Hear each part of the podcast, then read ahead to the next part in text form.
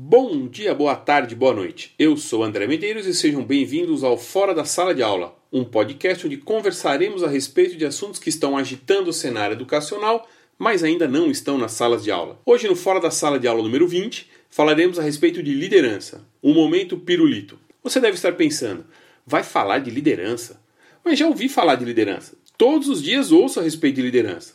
E aí eu digo, pois é, liderança. Nessa semana, participei de um treinamento de professores executivos na FGV, Fundação Getúlio Vargas. Nesse treinamento, foi reforçado que a liderança se manifesta em suas competências.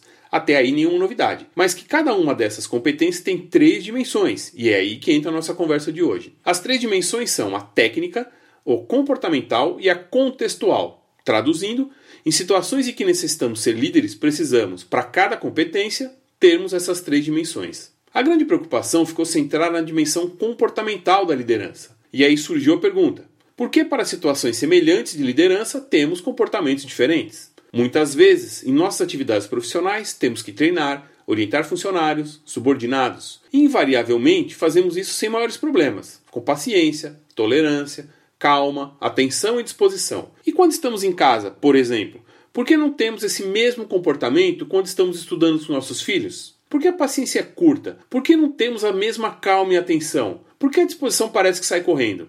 E o que eu queria mesmo compartilhar com vocês foi a teoria do Lollipop Moment, ou traduzindo, o momento pirulito. Recomendo que vocês assistam o vídeo nominado A Liderança de Todo Dia, de Drew Dudley. Basta digitar o nome que acabei de falar, A Liderança de Todo Dia, que o resultado, pulando a propaganda, normalmente o primeiro ou segundo vídeo, será o primeiro da lista. Basicamente, o vídeo fala das vezes que somos líderes sem sabermos, sem imaginar o quanto afetamos a vida de outras pessoas. E como não sabemos, não recebemos os créditos por isso. E essas situações são fundamentalmente baseadas na dimensão comportamental, que atualmente está sendo considerada a mais importante. Assista o vídeo, faça a lista dos seus momentos pirulitos e mãos à obra.